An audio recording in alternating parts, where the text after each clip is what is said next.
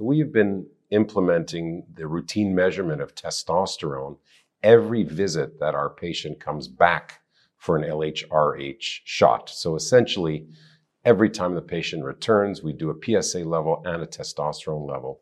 We've been doing this now for about two to three years, and this gives us an ability to not only monitor the PSA level, but also monitor the testosterone level to try and ensure as best as possible that the level's below 0.7 nanomolar. The biggest challenge to keep patients uh, in the best stratum of low testosterone is just simply the fact that we occasionally get breakthroughs, and sometimes it gets hard to truly uh, interpret the data. Certainly, the routine incorporation of measuring testosterone has helped. Our awareness is higher, and that's helped as well. And I think it's also important occasionally not to worry too much about one measurement. It should be a consistent uh, number of measurements in which you may want to then act upon it. I think we've become increasingly aware that the androgen receptor drives prostate cancer progression across its entire natural history, and that the lower you can drive levels of ligand, then the more durable control of disease is. And so we have for a long time measured testosterone levels on men on um, uh, androgen deprivation therapy and make sure that it is well into the castrate levels. Well, I think uh, it's not really that much of a challenge anymore. In the past, we had uh, issues with testosterone uh, assays being less reliable at some hospitals compared to others. I think a lot of that uh, has now been resolved with uh, more consistent uh, radioimmunoassays that are available, and hence our confidence around getting a testosterone level in the very low levels is uh, more robust. As we monitor patients who are on androgen, androgen deprivation therapy with their levels of testosterone and their serum PSA levels, uh, we want to make sure that the therapy that they're on is driving their testosterone down as low as possible. If it is down well into the castrate levels, then we uh, monitor their PSA and look for signs of castration resistance. If, on the other hand, testosterone levels fail to suppress the levels where we want to see them, then we have to consider uh, changing their um, um, analog or antagonist therapy, and depending upon the state of disease that they're in, uh, perhaps adding an AR antagonist or uh, even more recently, uh, steroidogenesis inhibitors like abiraterone. Oh, normally I would repeat it again to see if it's still um, elevated. I'd look at it in the context of what serum PSA is doing. Is it decreasing down into the undetectable levels, which is what we would expect? And if I'm concerned that he's having a suboptimal um, response, a suboptimal testosterone nadir, then it depends upon his disease state If he's non-metastatic, uh, then I may switch him from one LHRH analog to another. I may add a non-steroidal antiandrogen like bicalutamide. If they're metastatic, then now uh, abiraterone or Zytiga is approved in this space, and I would add a steroidogenesis inhibitor to their LHRH analog therapy to achieve maximum testosterone suppression through inhibition of androgen production both in the testicles as well as in the adrenal glands and within the uh, tumor compartment itself. In BC, we have a long history of giving androgen deprivation therapy together with prostate cancer, and that started um, probably some 25, 30 years ago as we had long waiting lists for radiation and then, uh, in order to temporize that, we would put a patient on androgen deprivation therapy until they're actually ready or we are ready to give them radiation. So, that has been a long history. And so, we have learned and noticed that sometimes testosterone is not well suppressed, sometimes it is. And, uh, and uh, we put together long time ago um, um, a policy where we would measure testosterone together with PSA on each patient who is receiving androgen deprivation therapy and then really adjust if this testosterone is not suppressed well. So it's a long history of BC on doing that. And so uh, BC Cancer Agency in particular, all the patients who are seen for prostate cancer always have testosterone and PSA measured together. Now, some may argue that maybe this is a necessary expense, but I think it's, uh, you know, with a huge operation like this for us, we always felt that it's more important to have the information that is critical for patient um, for patients' outcomes and decision-making process actually available to us on a regular basis, rather than kind of chase the results that you need in order to make clinical decision, and you have you don't have them at a time. So we have been doing that on a regular basis, and I think it's really kind of served us well over the period of last uh, couple of decades. So I am aware that uh, the uh, recent consensus, urological consensus in Canada, is actually advocating for for very low testosterone probably, what is the cutoff? Probably less than 0.7. In our clinical practice, I use uh, even lower testosterone level than that, about 0.5. And if testosterone is not well suppressed in my clinical practice, less than 0.5, then um, I would really act on that and uh, try to suppress testosterone further um, than just 0.5. As I mentioned, based on our clinical practice of measuring testosterone together with PSA, I don't think we have uh, many challenges in BC because of that policy, particularly the BC Cancer Agency. That may be a bit of a different case in um, practices around uh, BC, for example, urologist practices if the testosterone is not measured. But we do measure testosterone on a regular basis and we actually act upon results that we receive on a regular basis. And so I would say um, most of radiation oncologists and, and myself as well, we do either change the preparation that patient is getting. So if somebody's on one uh, preparation of LHRH and uh, agonist, we may switch them to a different one, or we may add Casodex together with LHRH agonist. And if testosterone is really not suppressed well at all, for example, level is 1.7, 2, or 3, we would sometimes actually completely switch the preparation into LHRH antagonist. So uh, there's many different ways of how to do that, and I think um, most of us are very comfortable with that. For us, it's particularly important to have very low testosterone levels uh, in the neoadjuvant setting, so prior to starting radiation. And we keep, for example, bicalutamide, we would keep that throughout neoadjuvant period and then during the radiation, and then after that, we may actually take them off because the definitive treatment after that is completed. So that was our usual policy.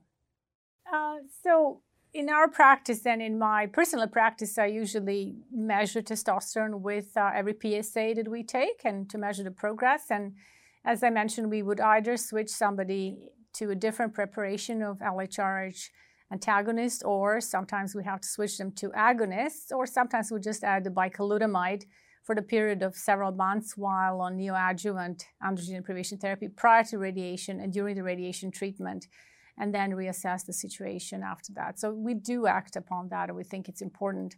And it is important from our own data, and uh, Dr. Pickles has published a study from BC indicated that patients who have um, testosterone that is not well suppressed do worse. And so they have a shorter time to castrate resistant prostate cancer. They also have worse uh, cause specific survival and uh, worse progression free survival. So I think the clinical outcomes are suggestive of. Um, uh, of uh, need to actually intervene earlier rather than just uh, watch it and hope that testosterone will come down. If it's not coming down, I think we need to act on it.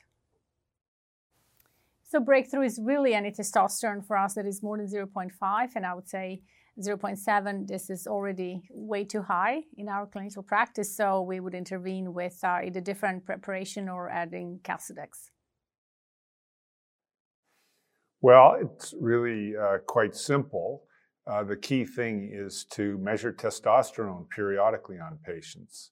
And just like we measure PSA about every three months in men on ADT, I just add testosterone. So it, it works out in most patients to a quarterly measurement of testosterone and management of the hormonal therapy according to the testosterone results.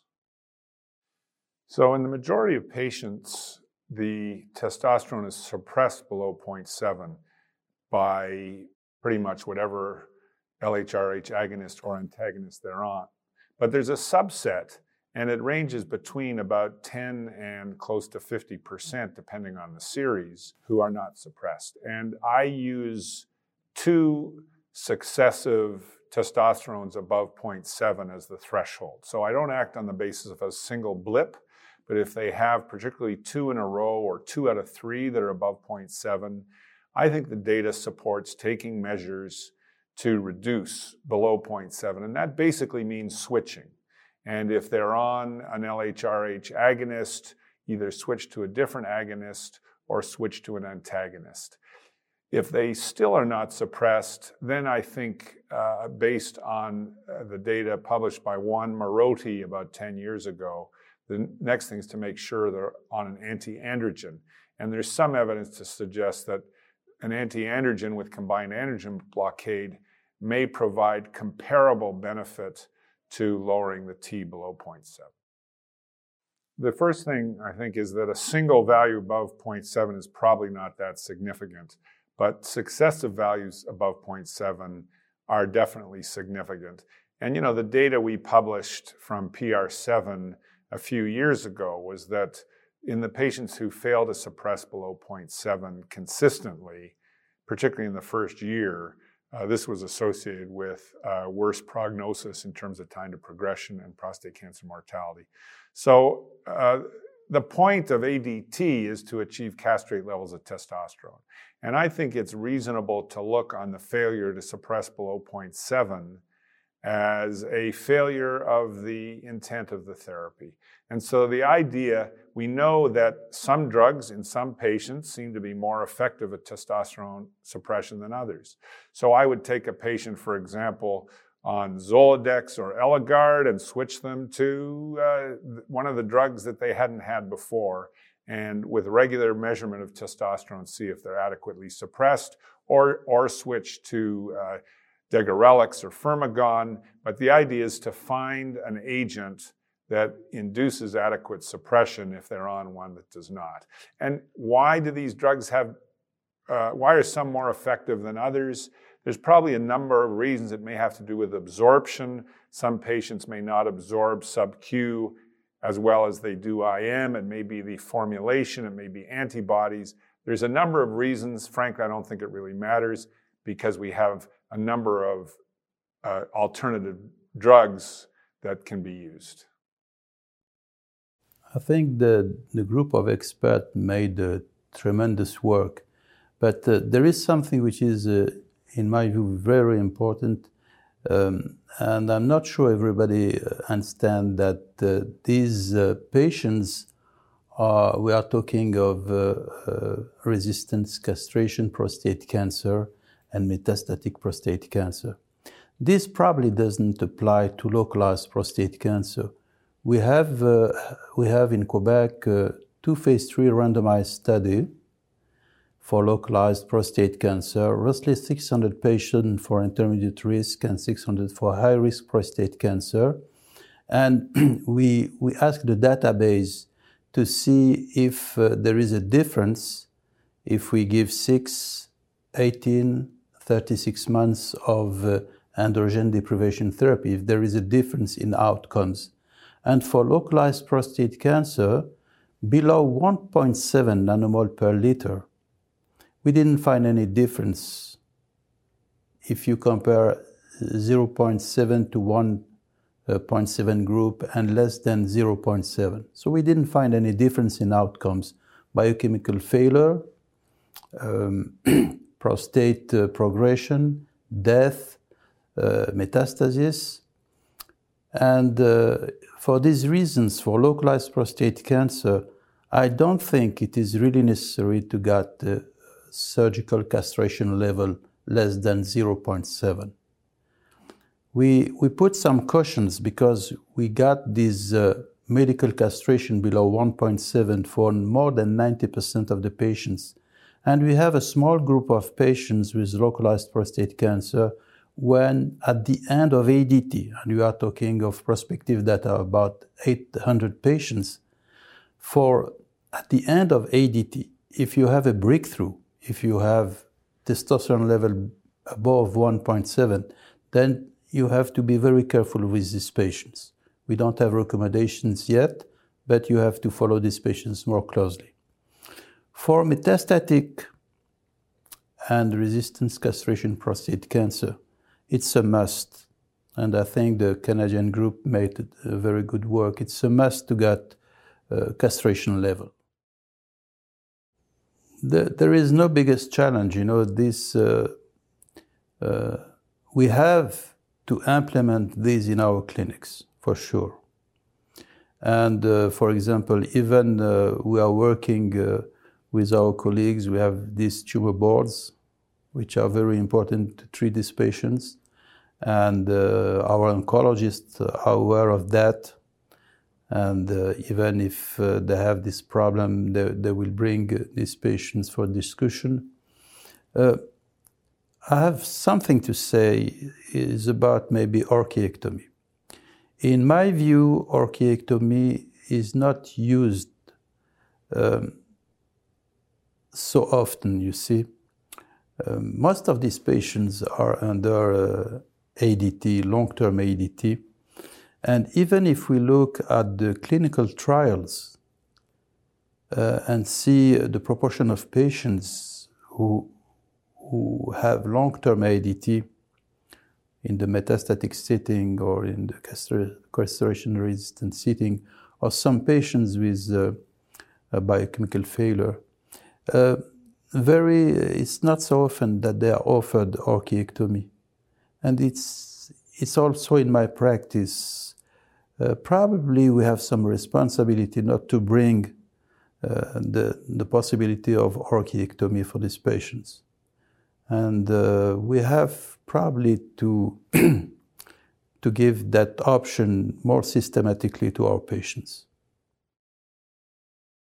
So the guideline of 0.7 for testosterone, although it's a new uh, guideline based on the CUA guideline, but the data is still uh, not as uh, robust as we we um, uh, want to want it to be. Um, the most recent data that comes in from uh, Larry Klotz from the PR7 um, retrospective analysis, uh, it does show that patients who have a testosterone um, less than 0.7 do better compared to ones above 0.7.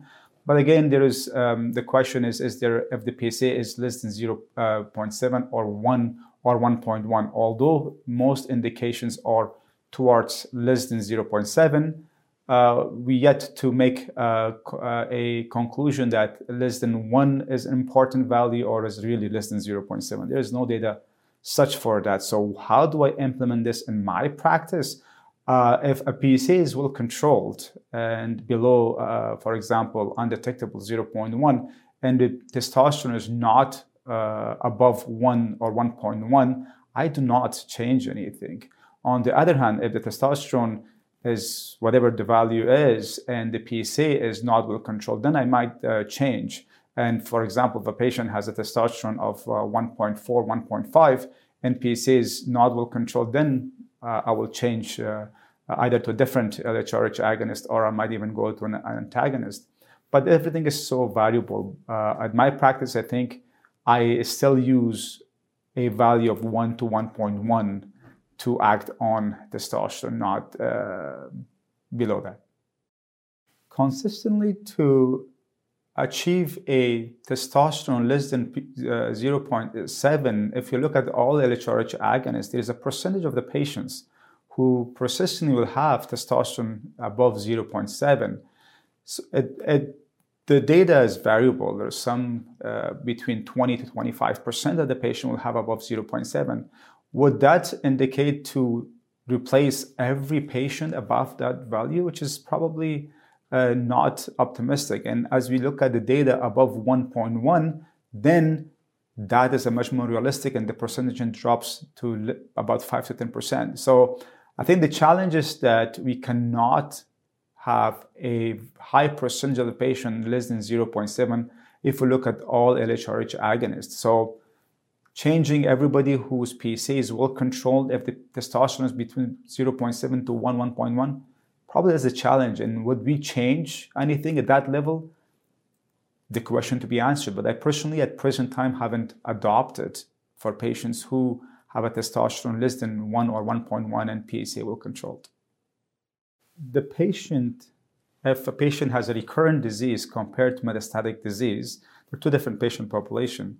And uh, if a patient has a PSA that is really less than 0.1 undetectable and the testosterone is at 0.8, 0.9, honestly, I will not do anything. If, on the other hand, if the testosterone is higher in the PSA, let's say testosterone is uh, 1.1, 1.2, and PSA is not reaching uh, the undetectable level, then yes, I will probably change the LHRH agonist to see if that is the reason why the, the, the PSA is not dropping to undetectable values, or is uh, similarly testosterone doesn't go less than 0.7, or it is uh, the disease itself. So, and, and again, um, that will be patient dependent. And if the PSA is well controlled and the testosterone is not really uh, uh, high above 1, 1.1, I will not change the LHRH agonist to another uh, different type or even add antagonists. So, since we've uh, known that uh, testosterone nadir is an important factor in considering patients on ADT and that it leads to better outcomes the lower the testosterone, we've made an active effort to be one, measuring testosterone levels, and two, trying to make sure that testosterone measured in our center is reliable, to make sure that when patients don't have PS, uh, testosterone below 0.7, that we might need to consider changing the form of LHRH therapy or at least rechecking in a, in a reasonably short amount of time because that is uh, what we've been doing over the last uh, few years when we've realized that testosterone is below 0.7 lead to better outcome. So the challenge in reaching that goal that we think is uh, is what we should do is uh, one making sure that our labs are able to report low testosterone levels, make sure that they are reliable. So we've actively pursued with our biochemistry department to make sure that our tests are reliable. We've tried to have them validated with other forms of measurement since we use a radio uh, an immunoassay, and uh, we're actively checking that our testosterone levels are reliable. And now we are convinced that they are very reliable. And so we rely on the levels that we get to decide on whether or not to maintain the same form of LHRH therapy. Fortunately, most, the vast majority of our patients are below 0.7, and that's very reassuring. So, in, in my practice, if patients are above 0.7, we look at the clinical situation. So, if a patient is just a rising PSA, doesn't have any evidence of metastases, uh, we have the luxury of being able to change the form of LHRH therapy. Or in some cases, if we do that and it doesn't seem to lower the testosterone level, we'll try to optimize by adding an antiandrogen. Rarely, but we do discuss it with the patient, is to go on to a surgical castration to try to really make sure that we are getting the very best testosterone control possible. In the case of a metastatic patient, if testosterone is not below 0.7, but the patient is progressing, there's a certain amount of urgency to go on to subsequent therapy uh, if PSA is rising, if metastases are progressing. And in that situation, we will go straight to treating metastatic CRPC since there's a sense of urgency in intervening in those patients. So the issue of low testosterone levels has always sort of been looming over the heads of urologists and radiation oncologists. There's a lot of retrospective uh, evidence and some very good solid evidence from uh, the PR7 trial that low testosterone levels are associated with improved cancer control and ultimately time to CRPC and hopefully survival. Um, as a result, I think it you know behooves us all to be sure that our patients that are given androgen deprivation therapies are as castrated as they can be. A good threshold is 0.7 or lower based on uh, contemporary evidence. In my clinical practice, I've been doing this already from the get go. So, for the last 12, 13 years, in every single patient who's undergoing ADT, uh, their testosterone levels are measured prior to each and every visit. So, I've had the opportunity not only to practice this, but really also the opportunity to see what happens across the board when patients are receiving uh, androgen deprivation therapies with respect to testosterone suppression.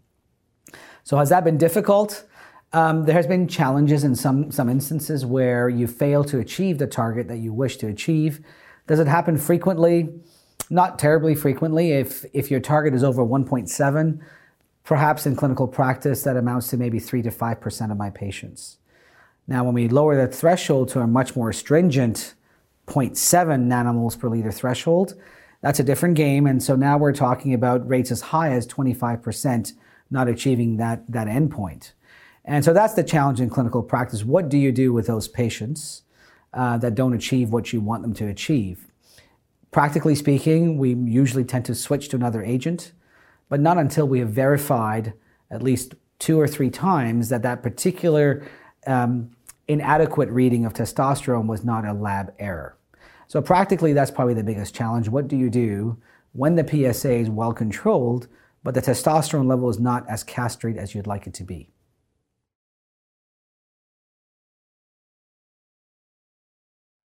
So the biggest challenge really to achieving this goal is the fact that we're giving the same drugs with the same doses to the same patients, and yet we see a variety of different outcomes. In general, about 75% of our patients are going to get to a T level of below 0.7 nanomoles per liter, which is kind of where you want them to be. Uh, however, 25% don't. So they're either over 0.7 or frankly over 1.7. Uh, and I think that knowing how to deal with that inadequacy of castration is not a simple answer.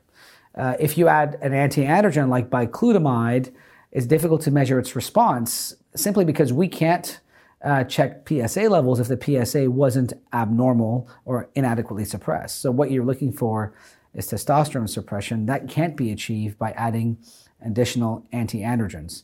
So in practice, what I do in my my my um, my patients is I switch to a different LHRH agonist, and failing that, I consider antagonists. Um, that's the challenge.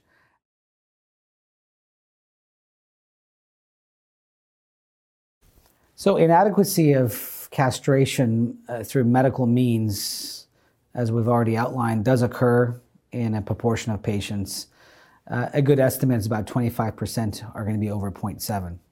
How does one deal with this? I think it's an individualized approach. Obviously, it's important that the patient be as castrated as possible, but I think the relative urgency of how we deal with it depends on the context of the patient.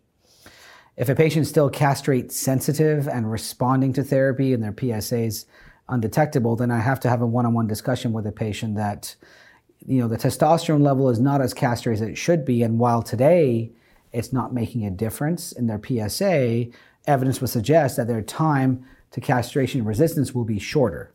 And as such, earlier intervention in lowering testosterone would be of benefit. But that entails either trying another agent, another ag- agonist, or perhaps an antagonist.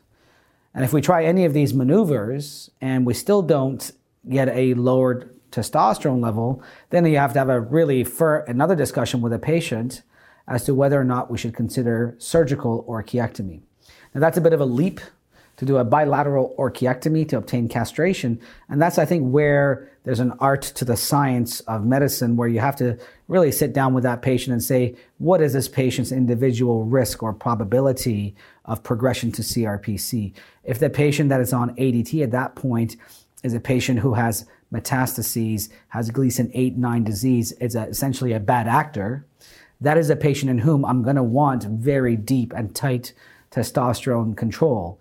On the other hand, if I have a patient who's got disease that's favorable for the most part, uh, is non metastatic, there's no immediate threat of progression to CRPC, I may accept a t- testosterone level of 0.8 or 0.9 without radical changes or certainly a bilateral orchiectomy. So there certainly has to be some individualization of treatment to the patient, but the overarching goal here is if the intent is to provide castration, then you should provide castration. And when we do understand and know that a T level below 0.7 ultimately is superior to an inadequate T level, that should always be the goal. But there's flexibility around it depending on the patient profile. There is one additional point that I think is certainly worthy of mention. And that is, again, goes back to the patient with the inadequate testosterone suppression. And the key there is if the patient is castration resistant, and in particular, if they are metastatic and castration resistant, I do not spend too much time or effort in trying to lower T from, for example, 1.1 to less than 0.7 if the threat here now is metastatic castration resistant prostate cancer, where really the goal here has to be rapidly exposing that patient to a drug with an overall survival benefit that's been proven. And so, in essence, if you have a patient in whom you're considering uh, therapy with ARATs or docetaxel because they have progressive MCRPC, but whose T levels may be 1.1, is it of any sense whatsoever to spend the next three months trying to lower the T from 1.1 to 0.6 when they have uh, when the underlying disease is metastatic CRPC? And my answer to that is absolutely not. And those patients should be exposed to therapies that have overall survival improvement proven in clinical trials. So that's the exception. And I think anytime we talk about recurrent patients or metastatic patients, we should stop and specify are we talking castration sensitive, castration naive, or castration resistant as the importance of testosterone suppression at these levels becomes um, less of an issue if you have castration resistant disease.